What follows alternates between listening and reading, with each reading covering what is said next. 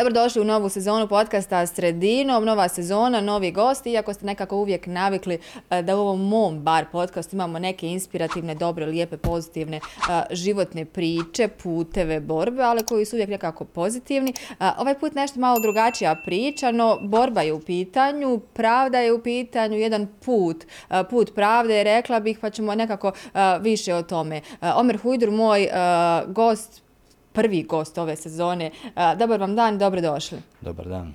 Uh, ja sam rekla nekako da je to borba, odmah sam nekako naglasila uh, o čemu otprilike ljudi znaju i što vežu vaše ime.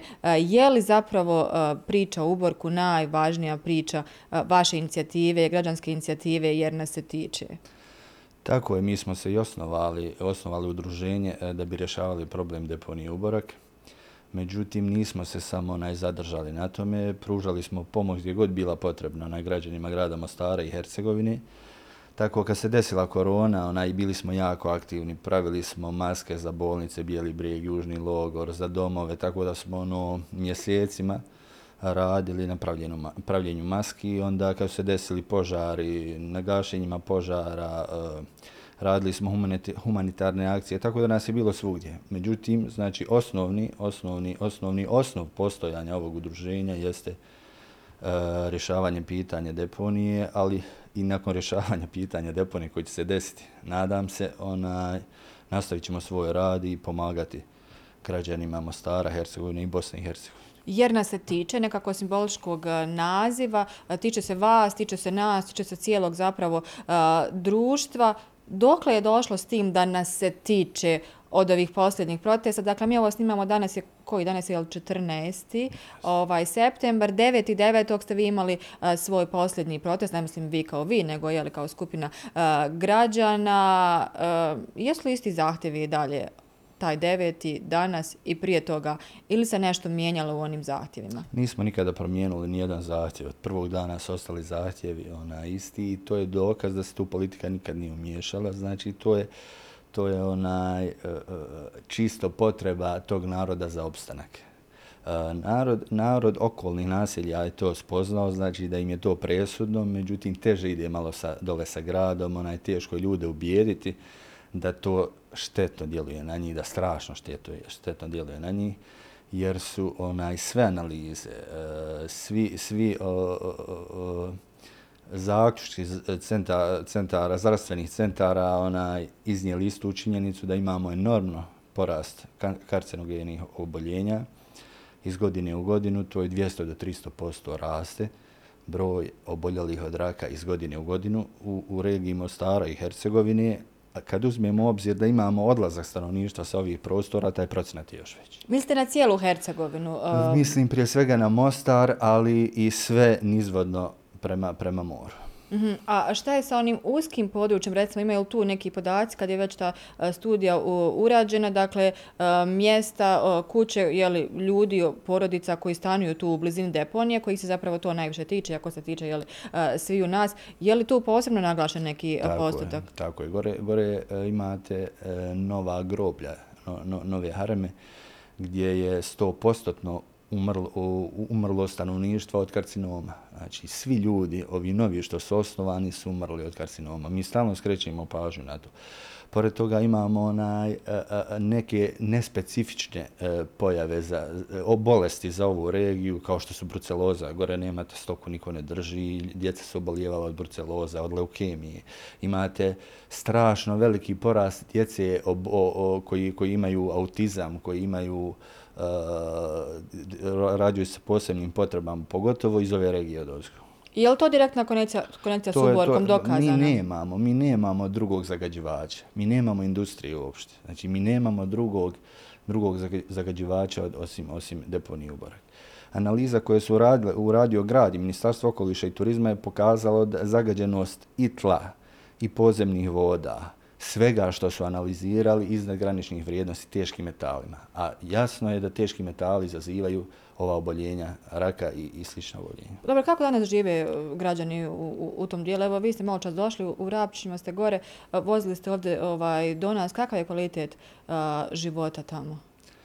Nije to neka udaljenost od centra Mostara uopšte. Kilometra, šest kilometara je zračne linije. Nama su stručnjaci čak, govorili, e, ako uzmemo te čestice teških metala koje se prenose zrakom, da su štetnije gradu Mostaru i okolini oko Bijelog brijega, jer e, strujanja vjetra idu tamo mm -hmm. i mhm. sve te čestice završe tu, nego što je to za građane gore.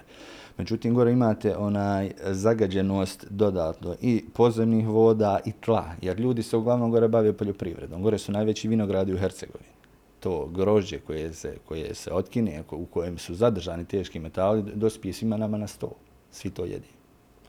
Dobro, da se vratimo na 2019. E, ta 2019. nju pamtimo po blokadi, po onom velikom smeću i po izvještavanju danima. Uh, kako je to krenulo tada? Pa ćemo kasnije doći jeli, sve redom. Bilo je tu jako puno koraka i svašta nešto se dešavalo do, da, do dan danas 2023. I vi tvrdite i dalje da se ništa nije ovaj pomaklo, odnosno da je nešto krenulo ka tom konkretnom rješenju. Tako je ovako, uh, 2000, moram se vratiti na 2015. 2015. godine su lju, građani uh, spoznali da se neće ništa desiti ako ne, ako ne budu reagovali.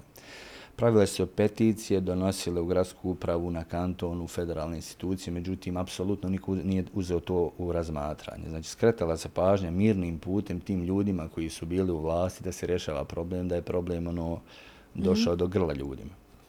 Kad se nije desilo ništa, onda smo se mi skupili gore nas nekoliko i odlučili da skrenemo pažnju, pažnju to, tom blokadom.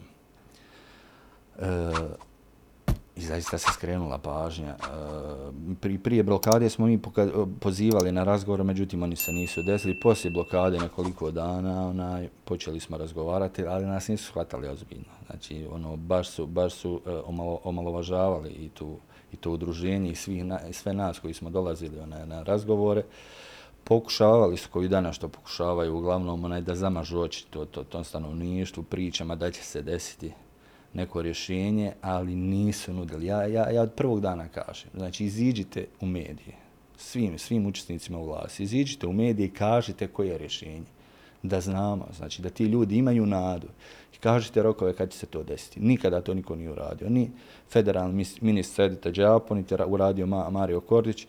Sad kad sagledamo, pokojni Ljubo Beštić imao tu najiskrenije namjere. Bar je pokušao da traži lokaciju, bar je napravio neke korake ka, ka, ka iznalaženju nekog rješenja. Ovi, ovi ostali nisu radili ništa. Dobro, dogodila se ta blokada, pa su se onda dogodile neke prijave na račun građana, neki prekšani nalozi, pa se to nekako vuklo po sudu, pa su bile te uh, kazne. Uh, što je bilo s tim tada 2019. pa ćemo onda dalje krenuti? Je li to i dalje na sudu je, ovaj, što se tiče tih prijava građana ili što? Mm, pa je to tako završeno? je. Mi kad, kad, kad smo blokirali, e, kad su vidjeli onaj, da, da će nas teško odgovoriti od toga, onda su gađali najranjivije kategorije stanovništva. Znači, policija je izlazila i pisala uglavnom penzionere, studente kojima je teško platiti te kazne. E, prvo smo išli e, na suđenja, svaki, većina članova, 50-60 članova odruženja je bilo na sudu i na kraju je bila neka nagodba, platili smo te kazne, dobili smo uslovne, onaj, uslovne, uslovne kazne i one su istakle sada. Tako da mi onaj, ponovo nam se otvara mogućnost da idemo u blokadu i najvjerojatnije ćemo to i vratiti ako se ne, ne desi rješenje. Bez obzira na opet mogućnost, jel, jel očekujete eventualno, ukoliko se dogodi opet blokada, da bi opet mogle, ovaj, da bi sličan scenarij mogao se ponoviti? Pa nadam se da se neće ponoviti onaj isti scenarij, jer su na nas poslali sve specijalce Hercegovine, e, kao da smo najveći kriminalci koji su bili naoružani dugim cijevima, gdje su žena i djeca e, baš ono istraumatizirani maksimalno. E, Eh, nekima su polomljene ruke u, tom, u, tim, u, tim, u tim dešavanjima, tako da je bilo strašno, strašno ružno to onaj, pratiti. Mislim da je baš bljesak bio gore i da je, da, da je ekipa bila jedna od prvih koji je to snimala i prenosila. Bilo je ružno i nadam se da se neće ponoviti, ali ni mi sigurno nećemo više tako popustiti i dopustiti, bez obzira što se radi o policiji, ne da se tako ponaša uh, sa stanovnicima koji, koji gore žive, koji traže, ne traže puno, traže osnovna ljudska prava koja su zagarantovana svugdje u svijetu. Dobro, šta, kada su bili posljednji e, pregovori, razgovori, neki sastanci evo, e, sa vlastima i šta se tada na tim posljednjim ovaj, sastancima i razgovorima dešavalo? Bile su neke međusobne optužbe, pa vi kažete e, da vlast, da trojka čak tamo jel, na vašim Facebook nalazima se kaže ovaj, da lažu i Sale Marić, predsjednik gradskog vijeća i Mario Kordić i ovaj, ekipa okolo i da nemaju iskrene namjer, onda dolazi jedan kontranapad na vas, kažu da vaša inicijativa nema nikakve a, prave i konkretne namjere, nego da su zlonamjerne, da vi kočite taj plan provedbe i tako dalje. Kada je bio posljednji vaš susret i razgovor a, na tu temu konkretnog rješenja i što stoji u tom planu ovaj provedbe? Gledajte, e, sastajalo se puno, puno se sjedilo, možda više malo sa Ljubom Bešićem nego sa Marijom Kordićem. E, Eh, nikada nisu bili realni. E, jedini zahtjev, ponavljam, je moj bio iziđite sa rješenjem. Ponudite rješenje da znamo da ste ozbiljni nikad ga nisu ponudili. Jednostavno su htjeli rastezati stvar do momenta dok dođe drugi mandat. Njima je bilo u interesu samo da, da, da ne ulaze u, u rješavanje problema za svog mandata i da ga prebace na nekog drugog. Tako je bilo i sa Đapom, tako je bilo i sa njima. Jer Ministarstvo okoliša i turizma je onaj federalno je nadležno za, za, za, za kontrolu i upravljanje deponijom, iako je ona u vlasništvu grada. Eh, bio i drugi dio pitanja. Što stoji u onom planu provedbe koji gospodin Korić spominje i kaže da je zbog vaše tužbe, odnosno što ste vi tužili, ovaj, to sve naravno stoji na sud, ne može se riješiti preko noći, sve je stopirano. Šta znači to sve je stopirano? Oni da su nama prvog dana ponudili zatvaranje deponije u, u roku pet godina, mi bi to svi, svi radili. A što je ponuđeno time? Što je ponuđeno u planu? Oni su prvo odugovlačili plan prilagođavanja tri godine. I onda se on desi e, nakon tri godine i u njemu stoji da će se ići u zatvaranje deponije u roku 5 do 7 godina, ali ako ne bude dovoljno 7 godina, da će ona nastaviti do do, da funkcioniše na tom prostoru dok se ne stvore uvjeti. Znaš, to je nikad. Znači, A šta da podrazumijevaju ti uvjeti?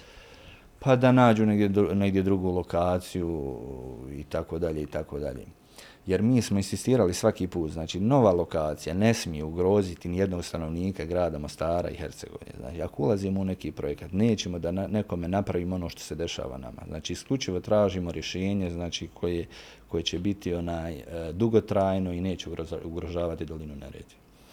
Drugi, e, kasnije kad smo mi utužili taj plan prilagođavanja, prvi sud ga e, poništio, mm -hmm. šalje se e, sedmim danima mandata Edite Džapa novi plan prilagođavanja u dogovoru sa Albom, gdje se dozvoljava uh, deponovanje na deponiji svih opasnih materija.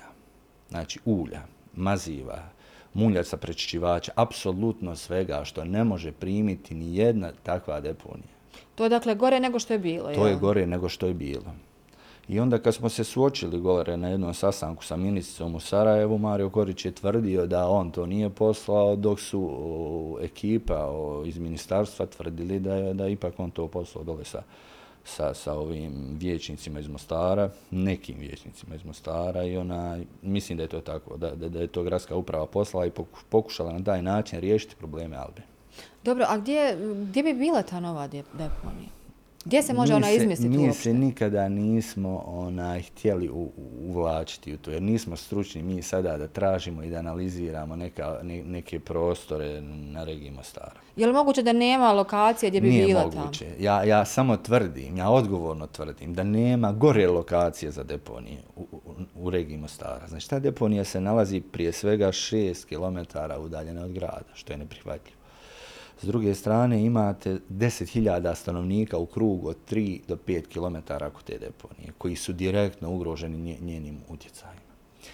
Treća stvar, što e, autoput sada prolazi s nekoliko stotina metara ispod deponije, kad vidite one kese koje digne vjetar, koje će završavati na šofer šajbama auta, gdje ćete imati probleme, nevjerovatne, imate stotine galebova gore onaj u svakom momentu koji će praviti probleme. Međutim, mi smo to govorili, ali, ali onaj nije, nije, nije, nije, nije e, razmatrano uopšte. Još jedna, jedan veliki problem jeste onaj poljoprivredni nasadi koji su okolo, koji ne dozvoljavaju i tik uz deponiju imate nasade koji su najveći, najveći vinogradi trenutno u Hercegovini su tu. Pored toga imate dva uh, izvora, znači imate bošnjake, imate ovama studenac, koje, s koje snabljeva grad, koji su u, u, negdje u 2-3 km od EPU. Znači, mi, mi sigurno imamo zatrovanu vodu. Glavna usisna pumpa koja po, po, pojačava vodovod u toku, u toku ljeta, znači koja, gdje se voda crpi iz podzemnih voda je udaljena kilometar i 100 metara od deponije. Znači sve podvodne vode prolaze ispod deponije i crpaju se tom pumpom i mi to pijemo. Nikada niko nije izvršio analizu zagađenosti vode u teških metala. 30 godina, znači od 90. godine, nikad niko nije napravio tu analizu. Uh, vi ste rekli između ostalog i da uh osim komunalnog koji se pretpostavlja jel, samo da bi se smio tu ovaj, odlagati je i životinski, medicinski opasni ovaj, otpad. Pretpostavljam ovaj o kojem uh, govorite. Postoji li još neki konkretni dokaz, obzirom da je bilo jel, tu onda ovaj, neki drugih izjava što od gospodina Grebovića, direktora jel, ovaj, e, deponija, odnosno VD, jel tako, vrštelja dužnosti koji kaže da to um, nije tačno, da tu nema nikakvog govora o medicinskom otpadu, nego o otpadu jel, koji ispada u komunalni, ali dolazi iz tih ustanova i tako dalje. Taj čovjek konstantno širi dezinformacije, pokušava da, da, da zavara javnost e, Mostara i Hercegovine. Mi smo imali priznanje e, bivšeg direktora za komunalna pitanja koji je bio prije, prije ove e, Amire, mm -hmm. koji je rekao da se gore onaj, sve, svi psi lutali, sve mačke, sve uginule životinje da su gore onaj, e, odložene. E, medicinski otpad, nek neko pokaže papir gdje je završavao medicinski otpad zadnjih 20 godina, tri, zadnjih 30 godina, nigdje ni jedan gram medicinskog otpada nije završio nego gore. Mi smo slikali, imamo slike onaj, uh, Eh, na stranici udruženja, Facebook stranici gdje se tovari taj otpad ispred, ispred onaj naših bolnica i Južnog Glogora i Bijelog brijega i vozi na depon. Imamo, pratili smo kamione, znači mogu se vidjeti i snimci, imamo uzorke, čak smo ubacivali onaj i, i GPRS uređaje da, da se to isprati i ubacivali onaj e, neke kese koje su završile gore bez ikve kontrole. Znači to nije kontrolisano, apsolutno nije kontrolisano. Ja tvrdim znači da je se za novac ponudio i, i nuklearni otpad da bi ga ovi gore primili. Znači jer je priman otpad iz opština koje ne pripadaju ovom kantonu. Znači bio je, bila, bio je bitan samo novac. U nekom momentu se desilo da a, deponije koje su u Ljubuškom stare nekoliko desetina godina, koje su tamo proglašene ekološkom bombom, završile su na deponiji. Znači u Mostaru nama nisu ekološka bomba, a u Ljubuškom su bile. Tako da su oni primali za novac koje god šta uh, htio lagora. O kojem to periodu govorite? Čijem mandatu? To je bilo prije Grebovića, međutim nije ništa promijenjeno. Znači, nek, evo, nek, nek, nek, nek me demantuju, nek iziđu sa dokumentima gdje završava animalni otpad i gdje završava medicinski otpad. Mm. Uh, Ima više tužbi, ima više e, pa onda žalbi, pa poništavanja odluke, pa vraćanja, e, pa sudova i, i, i toga je jako puno. Što je trenutno najaktuelnije? Je li ova e, vezano za ovu posljednju dozvolu Federalnog ministarstva okoliša koja je na kantonalnom sudu u Sarajevo, ako sam u pravu, i to je ova na plan prilagodbe, je li tako, inicijative. Što još?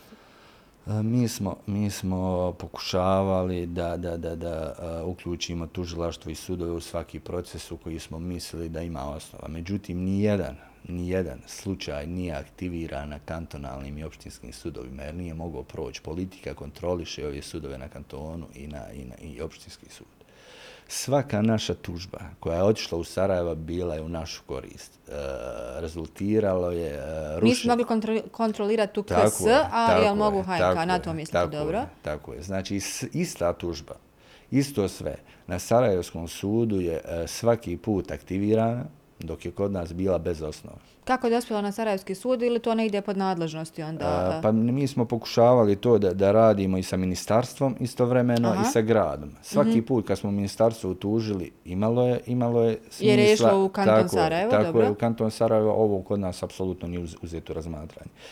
E, kontra nama su svaki put djelovali.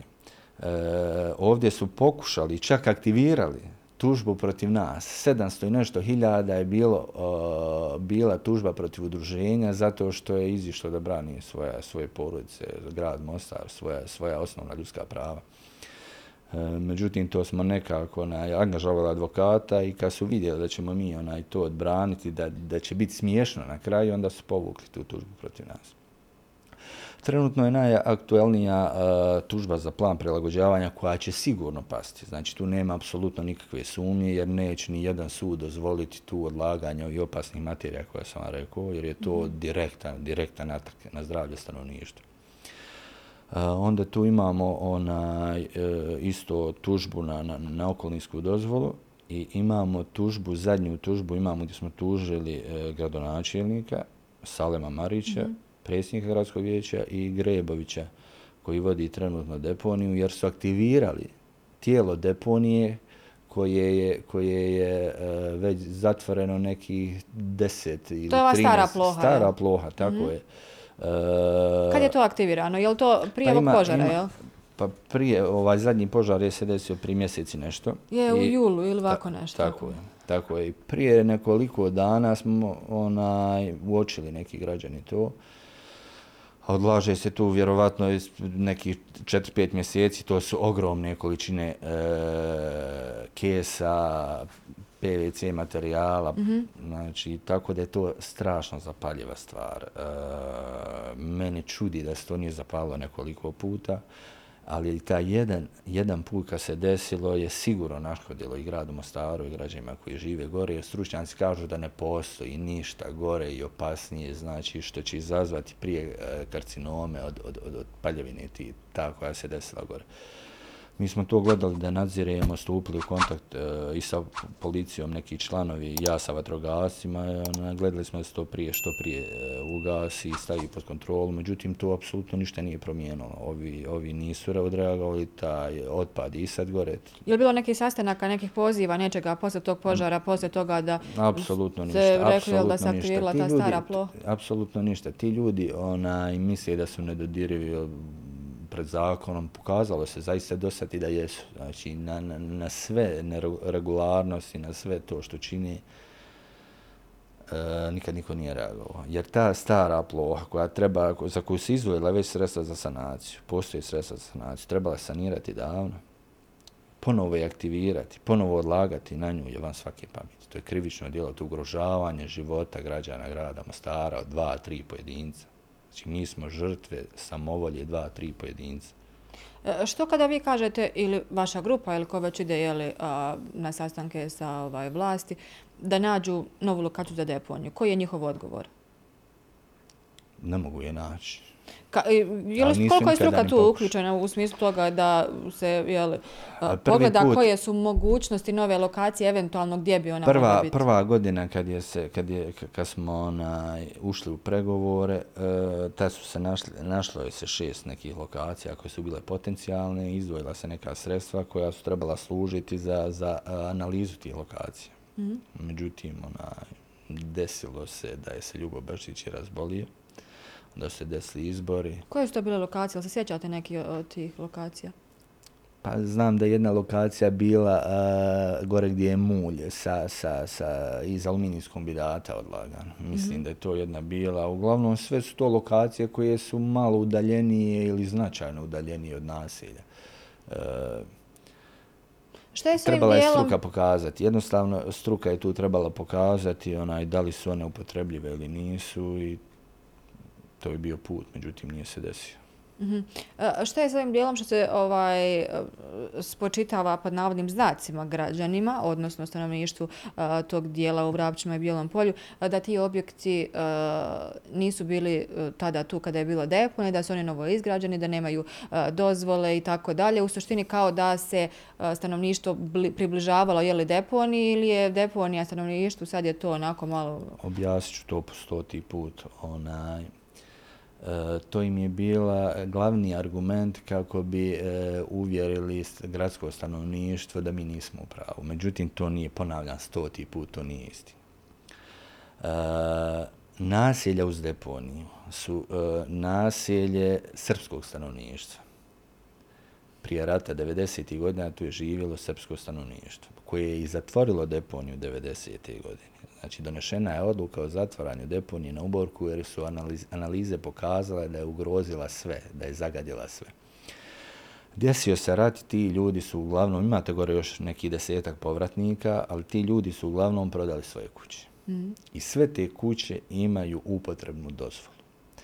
poneke plac je tu dodijeljen zaista st, uh, vlast, ali je to vlast, gradska vlast dala dozvolu da ti ljudi naprave kuće. Tu imate nekoliko takvih kuća. To su uglavnom izbjeglice iz Gradska, iz Nevesinja, koji su prošli e, Golgote rata, protjerivani, spaljeni domova, e, porodica razrušenih. Uglavnom, uglavnom onaj, to nije nikav argument. Znači, odgovorno tvrdim da sva, da 80% sigurno ti kuća ima i upotrebnu dozvolu. Ućemo u grad, pola grada nema upotrebnu dozvolu, a ove kuće imaju. Znači, to su samo dezinformacije koje su, koje su onaj, gradske vlasti plasirale kako bi, kako bi onaj, to e, gradsko stanovništvo izgubilo interes za tim i kako bi se tvrdilo da, da deponija treba da ostane tu. Sjeverno naselje isto, uh, nijedna, nijedno, nijedna kuća nije napravljena samovoljno. Livać i Semetovac. Nijedna samovoljno. Grad je dao ljudima tim i placeve i dodijelio, ljudi platili, ljudi imaju dozvole, ganjili su u procesu ili su i dobili. Znači, ponavljam, to su, to su isključivo desinformacije u svrhu, u svrhu onaj, da, da, da, da, da uh, gradsko stanovništvo izinformišu. Mm, dobro, šta je sa spalionicom? Neke posljednje informacije, e, neka od vaših izjava, ne znam da li je bila za radio Slobodnu Evropu ili što baš sa ovih protesta 9.9. E, spominjete mogućnost e, spalionice eventualno kao rješenja, dakle izmještanje ili spalionica?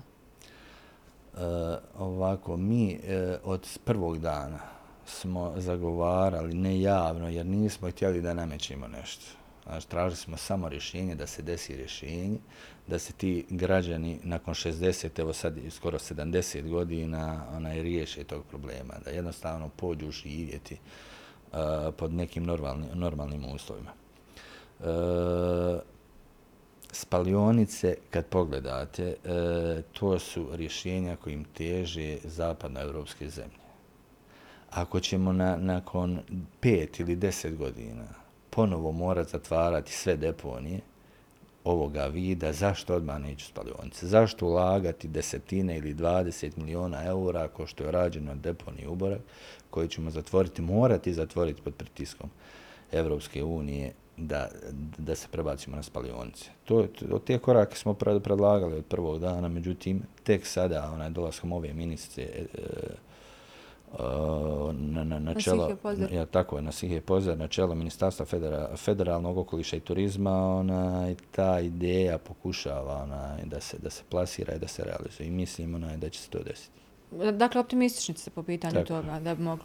E, dobro, ja ću još malo vratiti na ove neke o, optužbe na račun udruženja, odnosno ovaj, vaše inicijative, ne ovaj, lično vas, obzirom da više niste ni predsjednik, jel tako, ovaj, zbog eh, svoje političke neke druge funkcije. Eh, proziva se tamo gradonačelnika, između ostalog Marija Korića, da je u nadzorni odbor uh, Eh, deponije, eh, imenuje svog savjetnika Marina ovaj, Čuljka, navodite razloge toga. Je li to i dalje ta borba koja se vodi, ovaj, odnosno nastavak te borbe? Ovo je bilo nedavno, prije nekoliko dana, čini mi se, eh, između, ovaj, jer nas se tiče i vlasti drago mi je da ste postavili to pitanje. E, nama stalno od prvog dana spočitavaju kako mi nismo zainteresovani da uđemo u razgovore, u praćenje situacije na depo što nije istina sa njima, oni, oni to, mi to pratimo. Niste, niste voljni u smislu toga da kontinuirano komunicirate, je li sa pa vlašću? Na, tako je, na neki način u, su tako onaj to prezentirali, međutim nije istina, mi iz dana u dan pratimo situaciju, znači stalno.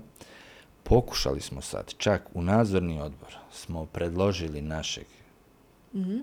člana udruženja koji je stručniji od tog momka kojeg je Mario Korić postavio, koji strukom zadovoljava to i jedini je bio prijavljeni na konkurs. Kad je se tražilo, međutim, taj konkurs je oboren, mm -hmm. ponovo raspisan i Mario Korić ubacio svog čovjeka kako bi imao punu kontrolu na deponiju. Znači, a mi smo htjeli, znači, da da uđemo da i da pomognemo na taj način i da i da iznesemo neke informacije svakako koje se kriju gore. E, nismo, nismo ušli, to je to. Mhm, Dobro, e, čekaj, mislim, gradonačelnik u jednoj izjavi od oni brojni jel, tema oko uborka i bilo je svašta tu nešto rekao da optužuje tu inicijativu ovaj, e, u kojoj ste i vi, da je sve zapelo, e, jer inicijativa podnijela tu tužbu i onda kaže uh, gradonačelnik, citiram, zapeli smo u procesu na način da je udruženje podnijelo tužbu na plan prilagodbe, ovaj koji smo govorili o njemu, tada svi procesi staju i to je ono što je mene ražalostilo jer je stav inicijative uh, kontradiktoran i nije dobronamjeran, čak šta više uh, zlonamjeran. Je to je bilo u decembru ovaj 2022. Da, da ste... postavimo tu stvar, da postavimo tu stvar.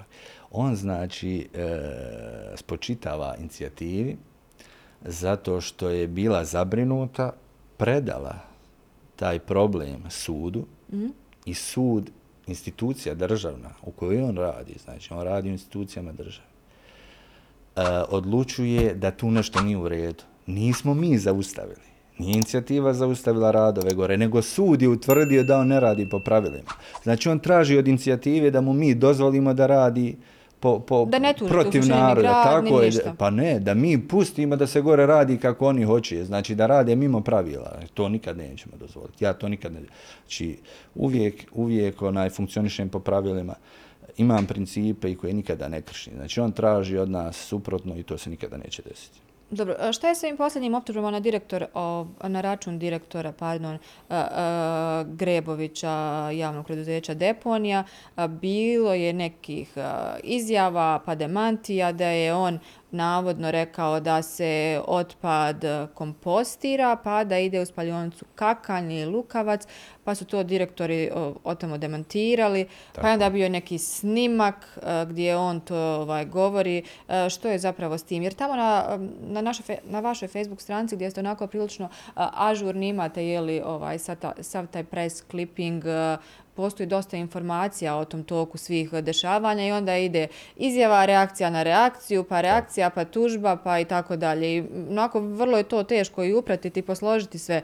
Što se dogodilo s tim sa ovaj direktorom kojeg tužite za laži da stalno kada iznosi? Smo mi, kada smo mi e, skrenuli javnosti e, na problem sa ponovim, ponovnim aktiviranjem starog tijela deponije koje je zatvoreno 2008. ili 2010. ne znam, nisam, nisam onaj siguran. E, I kad je vidio da je mogu krivično odgovarati jer je uradio nešto što se ne smije uraditi, onda je počeo priču da se tu lageruje otpad koji će se spaljivati u cementarama i termoelektranama. E, I onda je tvrdio da to nije kazao. Onda smo mi našli jedan snimak, e, mislim da je za federalnu televiziju, gdje on kaže da je to se tu priprema to i da će to tu čekati dok ne dođe e, dok ne dođu kamioni, cementare da ga preuzmu i spale. Međutim, kad su to ljudi čuli, naravno da su demantovali jer nema nikakvog sporazuma i da to Bog zna gdje će završiti. Koliko sam mogla čitati, oni su to demantirali u smislu toga da nema ugovora, ali da je bilo nekih pregovora oko toga sa ovaj ovdje, tako je, ovdje, ekipom iz Mostara, tako je bilo. Tako je, ali on je tvrdio, on je tvrdio da to ide i da to čeka gore, međutim nije to. Svaki, svaki put, znači svaka nje, svaki njegov izlazak u javnost je pokušaj dezinformacije građana grada Mostara. Mhm, da, stalno idu te optužbe na račun ovaj, gradske vlasti. Je li sada ispalo, ako sam vas dobro razumila, da je za deponiju, odnosno eventualno rješenje, jer ne znamo je li šta bi bilo kad bi bilo, bio bolji pokojni Ljubo Bešlić? Uh, Ili ti koraci koje vi navodite da je ovaj on uh, počeo raditi? Pa ti koraci u tom momentu su onaj bili konkretni. Konkretni? Tako, mm -hmm. tako je. Mi smo ovdje imali samo onaj pokušaj uh, okrivljavanja inicijative zašto im ne dozvoljavamo da rade mimo zakona. E, na konkretnim rješenjima se nije radilo ništa, nisu radilo ništa. U, u prvoj godini mandata gradske uprave sazvani su investitori koji su bili, kojima je bila zanimljiva deponija. Od osam onaj, zainteresovani pojavilo se njih šest. Pet, pet prijedloga je bilo za neki vid spaljivanja otpada, a jedan prijedlog je bila Alba, da nastavi uh, rad kao što se sada radi. Mm. I od sva su rješenja odbili, prihvatili su Albino rješenje, jer je ovaj put uh, put gdje se najlakše mogu oprati pare, gdje se mogu izvući pare sa deponije i oni teže tamo. Mhm. E, dobro, kaže da te ovaj procese i sve u pravosuđu drži politika, da kada ona, je li vaša neka tužba, e, prijava i tako dalje, ode u kanton Sarajevo, to se rješava e, po pravdi. E, vjerujete li vi onda u pravedan završetak ove vaše pravne bitke? Jer je ovo prije svega, sada sudeći po ovome ili po papirima, pravna bitka. Pa gledajte, e, ne znam, e, i ako dobijemo mi tu, ako se poništi sve to, šta će promijenuti? Jer su oni godinama radili bez dozvola. Radili su bez okolinske dozvole. Tako da e, možda to je s nama neka... Retroaktivne sankcije, ništa? Ma, apsolutno nisu nikad sankcionisani ni za što. Jer ste imali sada, kad je otvorena nova deponija, deponija DO, E, Eh, kad su izišli iz, iz, iz, iz tog suvlasništva, jer, jer je bila, eh, 51% je prije bilo vlasništvo grada deponija, a general servis Sarajevski imao 49% stare deponije. Tako, u, to, u tom procentu je bilo raspore, eh, raspoređeno vlasništvo stare firme.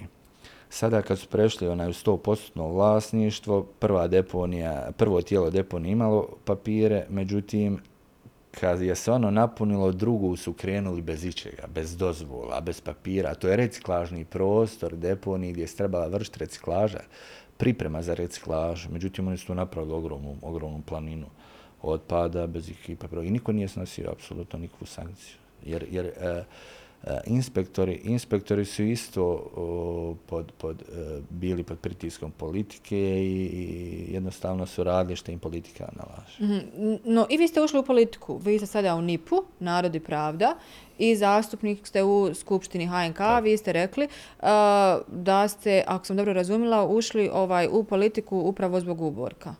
No to vam se baš i ne gleda tako, odnosno protivnici politički vam svašta nešto spočitavaju pa, da to nema veze sa uborkom. Pa jesu, ne zanima me iskreno njihovo mišljenje. Mi smo uh, pred izbore uh, održali jedan sastanak uprave udruženja, tih ljudi koji su bili najaktivniji. Uh, razgovarali smo, bio sam ja u opciji, bilo je u opciji još nekih ljudi da uđemo, da pokušamo onaj, napraviti promjenu tu, ali promjenu u, u cijelom, cijelom kantonu.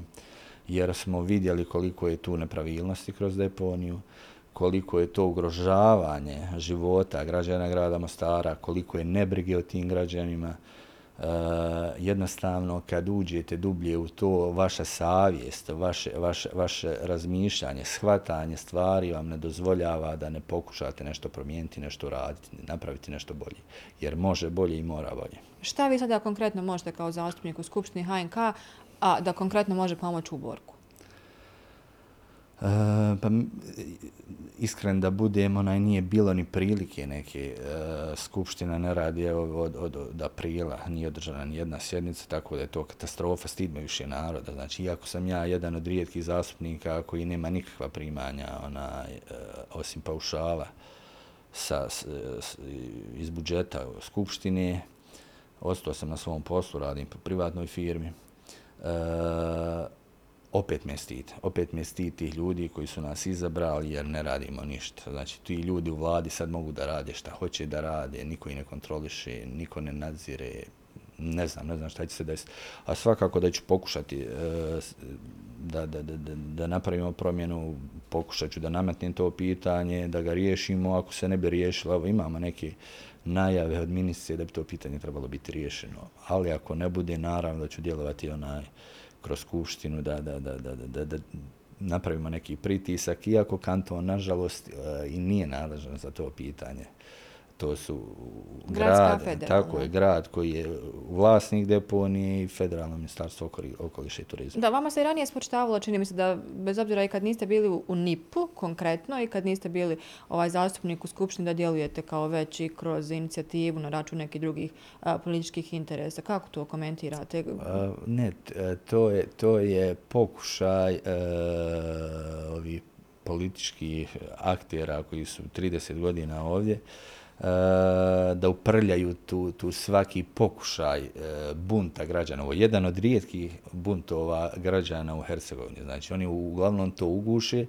i bili su svjesni ako dozvole nama, i sad su tog mišljenja, da, da mi završimo priču, da pobjedimo, da će to izazvati mnoge druge bune i, i, i traganje za pravdom i onda im je bio jedini cilj da to kaljaju i, i, da, i da, da zgroze građane kako bi, kako bi ona pokazala da to nešto nije dobro. 9. i 9. su bili ti protesti pa ste najavili ako se nešto u skorije vrijeme, sad ne znam, je li postoji neki rok e, koji ste dali ili vašem udruženju ili vlastima da se e, pokuša pronaći neko rješenje pa idete e, u novu blokadu ili šta? I ovo je možda jedno pitanje, drugo bi bilo, dakle, svi ovi silni protesti i, i bune pa i ona blokada koja je rezultirala onako ružnim scenama, Mm, mislite li da pridonosi pardon, nekom konkretnom uh, rješenju ili je to samo jedan vaš vid uh, pritiska da se nešto ovaj radi? E, puno smo, puno smo aktivnosti imali, znači na sve moguće načine smo skretali pažnju uh, na sebe, uh, međunarodnih institucija, naših ovdje uh, institucija vlasti, nije nešto urađalo plodom, međutim, onaj, te blokade su opet najviše skretale pažnju i, i, i javnosti i, i, i e, vršile pritisak zaista na, na te vlasti da, da krenu u rješavanje, da, da se nešto pomakne s mrtve tačke, da sjednemo za sto da razgovaramo. E, što se tiče e, blokada na ovim zadnjim, na ovoj zadnjoj šetnji, onda ovo je bila protestna šetnja, onaj, e, izišli smo sa stavom da ukoliko se ne desi do kraja mjeseca ništa, da ćemo zaista onaj, ponovo ući u blokadu, jer možda bi ušli i prije, ali nismo htjeli, pošto je turistička sezona bila u jeku i bila je e, prilično dobra, nismo htjeli onaj, bacati ljagu na taj grad naš onaj Mostar, iako je ovako bio zatrpan smećem, jer ti ljudi ili ne znaju ili neće da vode to na pravi način. Tako da sad, sad je već eh, ta sezona pri kraju, ona će sigurno krajem mjeseca biti e, i završena i vjerovatno će se desiti ta blokada ukoliko se e, ne bi, ne bi onaj ništa desilo. Ja sam ovom obavijestio naravno i ministru okoliša i turizma da, da, da, je, da je u toku, da će se Šta očekujete od nje? Šta očekujete od ministrice? Je li o, u, u tim razgovorima sa njom, je li, je li bio neki rok ili bila naznaka nekog dogovora, neko vrijeme, nešto? Jer sada postaviti nešto ono čekajući nešto bez nekog roka i bez nečega onako malo djeluje, je li ovaj, iluzorno ili imate vi neki rok ne znam, nija mjesec, dva, pola godine ili što? E, ja sam na prvom sastanku njoj kazao da je nama vrijeme problem, davanje vremena bilo kome nam je problem, e, ali ćemo njoj, rekli smo da ćemo njoj dati to neko vrijeme da, da, da, da, da, da ispita, da utvrdi onaj situaciju na deponi da se snađe na tom mjestu i, i da reaguje. Ukoliko ne reaguje, da ćemo mi onaj, ponovo pristupiti jedinom načinu koji, koji, koji možemo skrenuti pažnju da je to problem na taj problem. E, ona je na jednom sastanku gdje smo bili gore e, isto kazala, ako već sam to spomenuo, da je rješenje spalionice. E, rekla je da će ona obezbijeti sredstva da se grad ne mora mučiti čak ni od mhm. toga. E, da je na njima samo da nađu novu lokaciju, koja neće ugrožavati nikoga, mada ta spalionica koju su oni on, obišli u Sloveniji e, je u, u samu rijeku i onako prilično e, na slikama izgleda dobro. Sad koliko je to u stvarnosti, mi zaista nismo ona, imali vremena da, da je obiđemo, nije nas niko ni pozvao, ali ono što su nam prezentirali, to izgledalo lijepo. Mhm, dobro, ili mislite evo da zaokružimo ovu našu priču e, da će biti neko pozitivno rješenje i e, vjerujete li da vas e, vlast i politika, iako ste i vi sami sada u politici, promatraju kao ozbiljnog pod navodnim znacima protivnika, iako bi ovo trebalo biti jel tako zajedničko dobro? Zajedničko rješenje za našu zajedničku bolju budućnost. Nažalost, tako je. E ja sam, ja sam im predlagao dosta puta da, da, da, da, da se rješava, da svi uključimo i HDZ i SDA, te stranke koji su već 30 godina u vlasti. E, I kada nisu to vidjeli kao svoj interes, nisu, nisu stavili to kao svoje prioritete, iako su znali za ove manjkavosti i ovo ugrožavanje građana Mostara i onda sam bio prisiljen. Znači, ja sam, e, ne, e, neko iz udruženja je bio prisiljen da uđe u, u tu politiku, to je nužno zlo. Ja bih volio da nisam morao, ali sam bio prisiljen. da uđem i da se borim i pokušam završiti to pitanje na, ovi, na ovaj način, ali i druga pitanja, kao što sam rekao, dok u, gdje sam došao do saznanja onaj, da, da, da, da se nema volje i da, a, a, a, da su, a da su nužna i da se moraju rješavati. Dakle, ne volite politiku. A zašto Apsolutno. NIP onda? Zašto NIP? Uh, to je bila to je bila onaj nova politička opcija koja se pojavila u Sarajevu. Uh, nekako sam mislio da ćemo najprije doći tu do, do izražaja. Uh, bilo bi bilo bi malo suludo da sam se priključio nekoj od, od, od stranaka koji su 30 godina u vlasti, koji nisu htjele onaj da da rješavaju ovaj problem, tako da je po meni logična bila opcija ovo. Mm -hmm. Dobro, čekamo onda što će biti novo o, o, oko odgovora jele ministrice federalne okoliša Tako. i te ovaj, spalionice i uh, nadam se ovaj, da neće doći do novih blokada upravo zbog ovih scena koje smo spominjali uh, s početka priče. Uh, sretno u borbi vašoj i našoj, odnosno zajedničkoj i hvala vam što ste došli kod nas. Hvala vama, ja ću samo još onaj zamoliti građane grada Mostara onaj, za strpljenje ako se to desi. Uslovi su svakako katastrofalni, da, da imaju malo razumijevanja, da je ovo borba i za njih. Ako se desi ta blokada, borba za osnova ljudska prava svih nas. Hvala vama i hvala svim svim gledaocima vašeg. Da, mi smo tu da pratimo i dalje što će se događati, jer svakako to su i naše priče, kao što su i vaše priče a, i naše okoline. Mi se vidimo u narednom izdanju podcasta Sredinom. Do tada, ako vam baš nije onako mrsko, možda da se pretplatite na naš ovaj subscribe YouTube kanal, da nas pratite i putem društvenih mreža. Vidimo se. Thank you.